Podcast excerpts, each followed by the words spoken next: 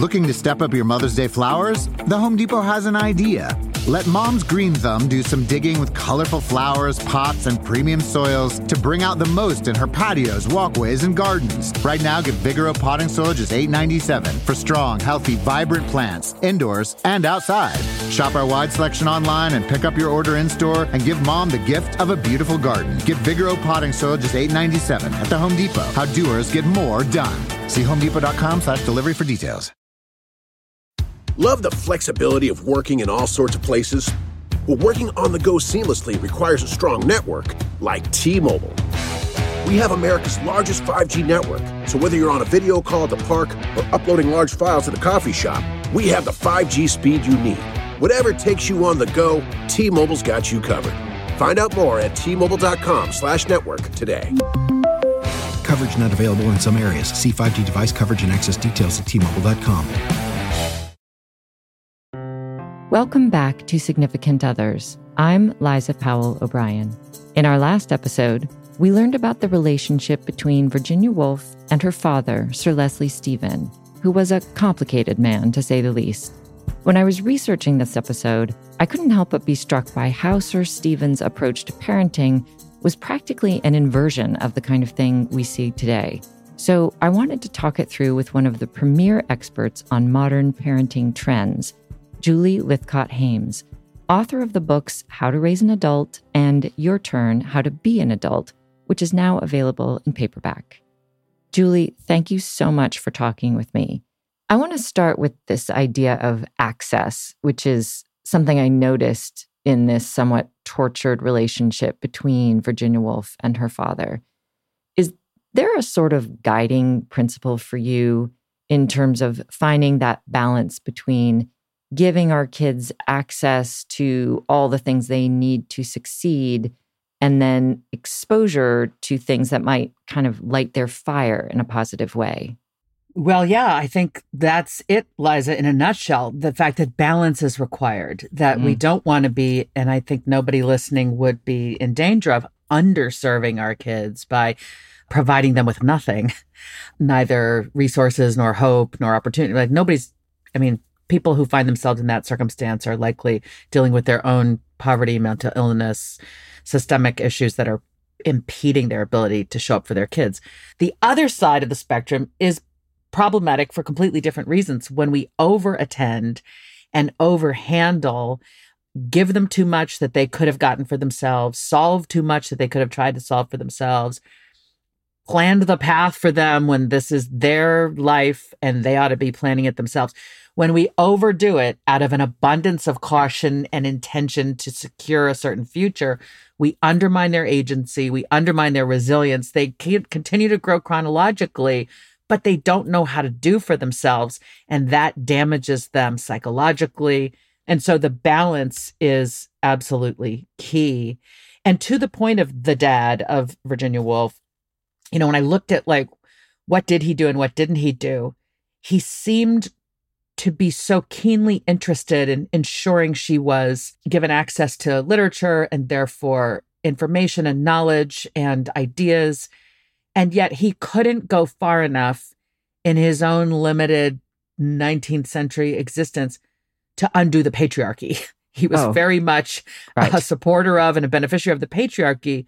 He didn't seem to be able to see how he was basically, if there are 10 steps toward opening the world to his daughter, he maybe got her to step 3, which was more than most dads were able to do or interested in doing with daughters in that era. But there were so many more steps. He wasn't brave enough to say, my daughter has the brilliance, the talent, the will, the wherewithal to learn and grow further in this space, and we should open doors for her. And he didn't. And that has to have something to do with the neuroses of the household and ultimately with, what ultimately ailed her and made her come to the conclusion that life was not meant to continue to be lived by her. My question in response to that, and this is just, sort of armchair historianizing, is he clearly was interested in his children being successful, I guess, in a Victorian description, right? That they would be at a certain position in society and that they would be well-to-do and that they would be cultured. And I think he probably clearly approached his sons differently than his daughters. But in terms of that urge to open the world to your child, I don't know how much it was that. You know what I mean? Like, that feels to me a very modern perspective. And you note sometimes in your work that there's been this, shift clearly since the early 1900s, but also really in the last 20 to 30 years toward a more hyper-functional parenting, almost a smothering sort of thing. Mm-hmm. And I'm curious if you have any sense of what has gotten us there. Absolutely. Yes, you pointed out that it's been 20 or 30 years. It's actually been close to 40. When we look at the systemic changes afoot in modern American parenting, there were 5 shifts underway, all in the same 3 to 4 year time frame in the mid-1980s. How do I know this? Because the first college students to come, the cohort who first came to college with a set of parents who could not let go, who could not trust that their kid could manage the day-to-day aspects of college life. That was the late 1990s. It was the first kids to be subjected to these changes in childhood in the mid-80s. So let me briefly name them in no particular order. The concept of Stranger Danger was born in 1983 with a horrific made-for-TV movie dramatizing one particular case of Adam Walsh's abduction and murder. So everybody's now on hyper alert to this infinitesimal possibility that something atrocious could happen, and we began shifting childhood accordingly. So now play was watched. Children were watched in grocery stores and malls and on sidewalks and in parks by very vigilant parents trying to do the right thing, but maybe overreaching. The play date was born in 1984. Moms were going into the workforce in the 70s. We came home and let ourselves in the 70s. I'm Gen X. That's what I did. But by the 80s, there was a lot of judgment around this is not safe for children to be home alone. We need all these after school things. We need to arrange play. They can't just trust kids to go find play. Like, they need to have adult involvement. So the play date was born. We became really safe in our cars and on our bicycles. In every single state across America, we passed laws around bike helmets, seatbelts, and car seats. These were technological advancements that made us safer on the roads, very important, but led to us being enamored with the degree to which technology could prevent everything. And so we have little anti-skid bumps on the bottom of toddlers' socks so they don't fall. Well, guess what? Toddlers are supposed to fall, right? So we began bubble wrapping everything in the house, the hypervigilance around nothing shall ever remotely cause you an ounce of pain. All of that was happening. And then the self-esteem movement, ribbons and trophies, certificates and awards just for being on the soccer team, not for being any good. And then A Nation at Risk was published, same era, saying American teenagers are just floundering at these international tests of academic competency, and we need more homework and more teaching to the test so we can get our test scores up. And all of these things happened between 1981 and 1985. And so that's what changed. And all of this achieves a short-term win. We protect our kids when we're always there. They look like they're being aided, only with psychologists delving into, like, wait a minute, what are the correlations between this stuff? Have we seen all of these short-term things constantly being there and vigilant? It looks like it helps short-term gain, long-term pain. Let's put it that way. As you talk about sort of an antidote to all of this, it being sort of to maintain the ballast, right? And to sort of withstand all of the extremities and the craziness of whatever, media winds are blowing. I had a child psychologist recommend once to me when my daughter was very upset about something. And this person said, it's your job to right-size her anxiety. And that was such a useful phrase for me, because there's also a lot of sort of conventional wisdom about honoring feelings and letting people vent and all of that stuff, which is, of course, true. But then there's such a thing as also reflecting back, you're okay. Right. You're actually okay. It's both, yes. So what we do better today than in prior generations is acknowledge feelings. Many of us grew up in cultures and families where we weren't to have feelings. And I can certainly very much relate to that, being raised by a stiff upper lip British mother whose method of surviving the stuff she dealt with in life was just get on with it and don't acknowledge the pain. That wasn't healthy for me, but I get that that is how she survived. So now we know, now millennials and Gen Z have been raised with, hey, feelings matter, differences matter, you know, and just sit and be with it. Often we're uncomfortable with our kids' discomfort, so we want to make it go away, prevent it from happening in the first place, or tell them, oh, that's not a big deal. Mm-hmm. None of that is good. We're supposed to empathize with it. And then, as you said, empower. Yeah, that's the piece that I think often gets lost, at least speaking personally, is that, you know, the emphasis is so much on, I was raised by a child therapist. So maybe the opposite of your mother's perspective, but, you know, because there is a point at which hearing, you know, you've done hard stuff is incredibly empowering. And so that's a very useful message to be reminded of. When I was really getting into this story of these two characters, the idea of genius was so prevalent, right? That Virginia Woolf talks about how the cult of genius was such a thing for her father's generation, that all these men were obsessed with being geniuses and being regarded and looking a certain way and acting a certain way, and it excuses all sorts of awful behavior. And I feel that just totally anecdotally, and in my experience as a parent, that cult shifted, at least in my era, toward the, you know, trying to cultivate genius in children. Is that something that resonates for you? Is that something that you feel is at play ever? 100%. I'm talking with you from the San Francisco Bay Area, specifically Silicon Valley, specifically Palo Alto. And there are a few places that are worse at this than us, or better, depending on whether you value it or not. Got it. This notion that, well, a couple things. My child is a genius, period. My child should be a genius. The world will look well upon me if my child is a genius. Like, again, the child are the inanimate object, right? That we need to prove our opinions or the worth of our own existence. So what I like to say toward this notion of the cultivation of genius is, it's like we have entered in the Westminster Dog Show, our dog, the child, and we are going for best in class, best in breed, best in show. Right. And at the end of the day, when we win that, which is the equivalent of the bumper sticker from the air quotes Wright College on the back of our car, we go home with that trophy. Like, this child, this dog, it just needs more kibble and a pat on the head. And that works for dogs, but it doesn't work for humans who want to craft their own path and want to decide which hoops to jump through and which not, and want to deal with their own obstacle course and want to always know they're loved by family, by a set of friends, but want to forge their own path in life. And so the hubris, the arrogance of, I will make my child into a this or that, is, you know, we call it tiger parenting. You will be a doctor, you'll be an engineer, the only five acceptable thing, you'll be a tennis star.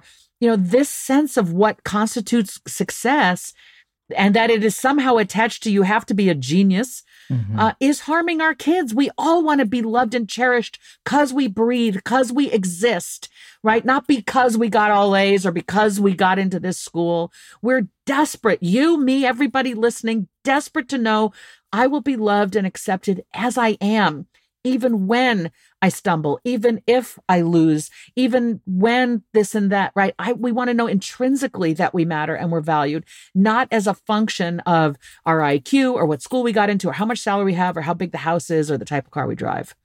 My heart is swelling just listening to you. Oh, Liza, you got me on my soapbox now. I love it. Love the flexibility of working in all sorts of places? Well, working on the go seamlessly requires a strong network like T-Mobile.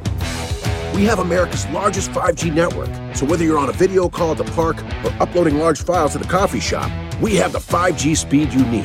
Whatever takes you on the go, T-Mobile's got you covered. Find out more at T-Mobile.com/network today. Coverage not available in some areas. See 5G device coverage and access details at T-Mobile.com.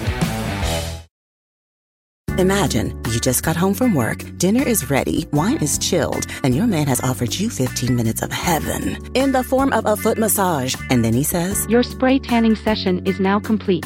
What just happened? You found your escape at Palm Beach Tan. Break from the chaos at a Palm Beach Tan near you and leave rejuvenated. Take time for yourself at Palm Beach Tan and take that feeling with you wherever you go.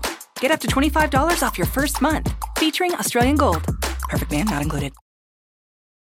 Life is a highway, and on it there will be many chicken sandwiches. But there's only one McCrispy, so go ahead and hit the turn signal if you know about this juicy gem of a detour.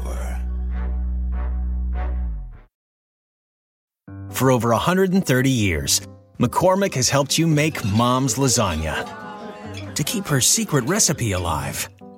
Take over taco night, no matter how chaotic your day is. Conquer the bake sale, even if you get to it last minute. And craft the perfect Sunday brunch when it's not even Sunday. Because with McCormick by your side, it's gonna be great. Hi, it's Martha Stewart.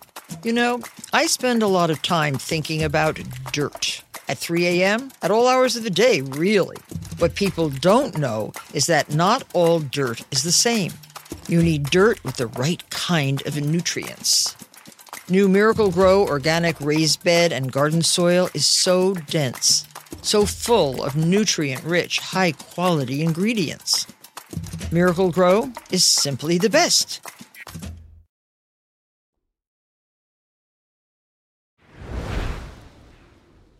Leslie Stephen aspired to be at this level of genius, but he raised a genius instead.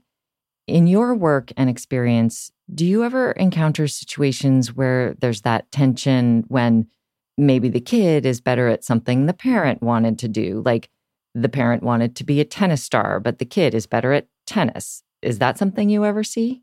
I was a college dean at Stanford. I tended to see parents who were very interested in cultivating the genius or the best in class, best in show. But in order to know the jealousy, I would have to have had parents open up to me about their own neuroses, or it would have to have been so evident that on the face of it, you could tell. Mm-hmm. You know, occasionally you would see a little bit of the narcissism, like it's all about me. You know, when a parent just shows up and they seem to make it about them, you know, instead of really the child. Again, they're the trainer, the manager that trained this thing to win the dog show, and they want the accolades. And so that's where I think, I don't know if that was jealousy or living vicariously or just a really thin sense of self such that, you know, they needed the child's light to shine back on them. You know, I did see that a lot. I'm not sure I've ever labeled it jealousy though, but perhaps. It's fascinating. And the thing with Leslie Stephen is he was so childish toward the end of his life. And there are many reasons for that, but I'm wondering if in your experience, if anyone, a parent, ever threw a tantrum at you. The tantrums come in the form of, if there are 10 steps, as we talked about earlier, if there were 10 steps required for the child to do a thing, the parent is going to, and you're trying to push back and tell the parent, okay, you've done step 1 and 2 for them. Now, you know, can you be alongside them as they try steps 3 and 4? Can you watch to be sure there's no disaster as they do steps 5, 6, and 7? And then by step 8, they've got it, you know, in sort of this sense of how a human grows to be capable. The tantrums happen when parents are like, no, but I need to, right? I can stack the dishwasher perfectly. I know how to cross the street safely. I will tie their shoes so they don't come apart. And so the tantrum is this kind of, you have forgotten that this young person must learn every single one of those things. And you are well past the time when they should have been taught so that they can do for themselves. You have this sense of, I can control it. If I do it, it'll be fine. What you've forgotten, parent, is you'll be dead one day and your kid won't be able to do any of the things. It's almost like the parent's self is partially constructed out of, what did I take care of for my kid today? What did I handle for them?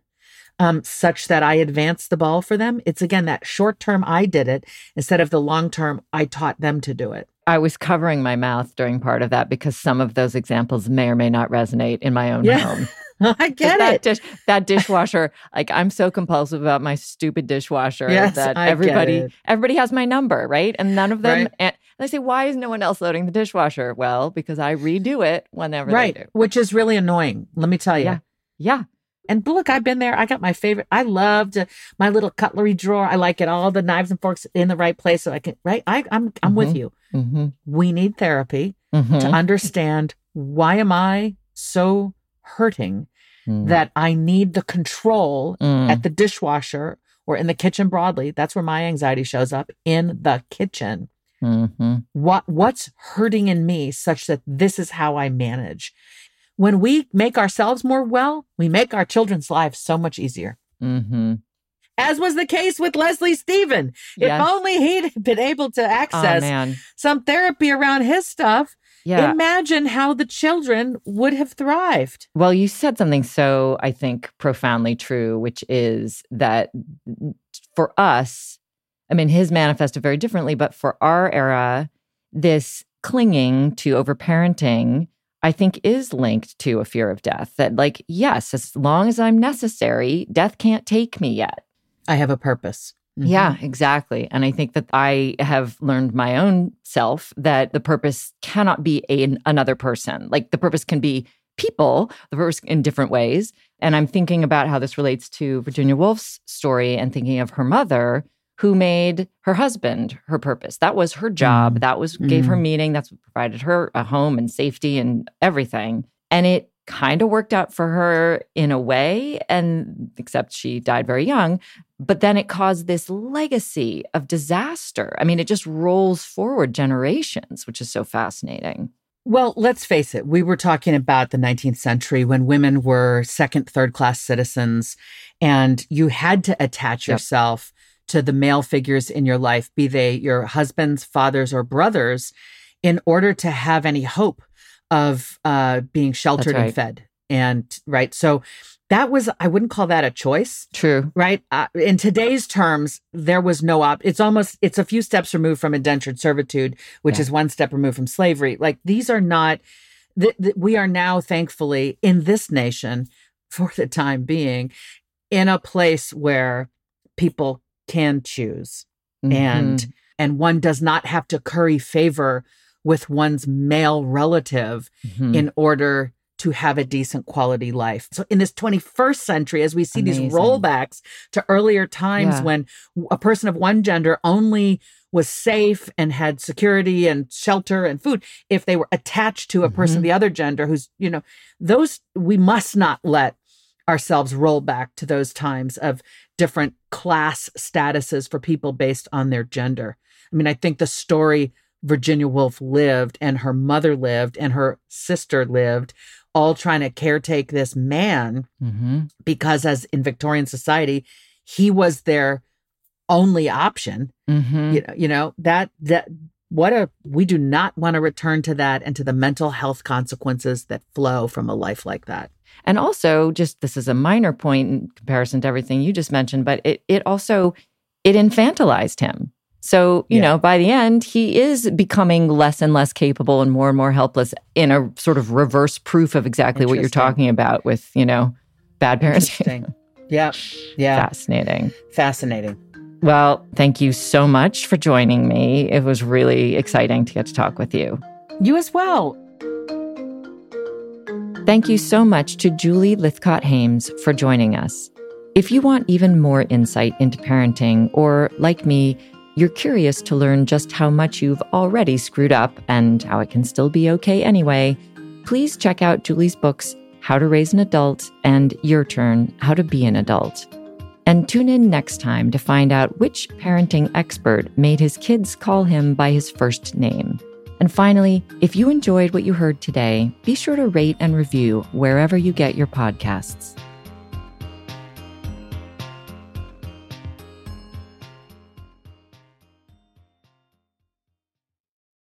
Love the flexibility of working in all sorts of places? But working on the go seamlessly requires a strong network like T-Mobile. We have America's largest 5G network, so whether you're on a video call at the park or uploading large files at a coffee shop, we have the 5G speed you need. Whatever takes you on the go, T-Mobile's got you covered. Find out more at T-Mobile.com/network today.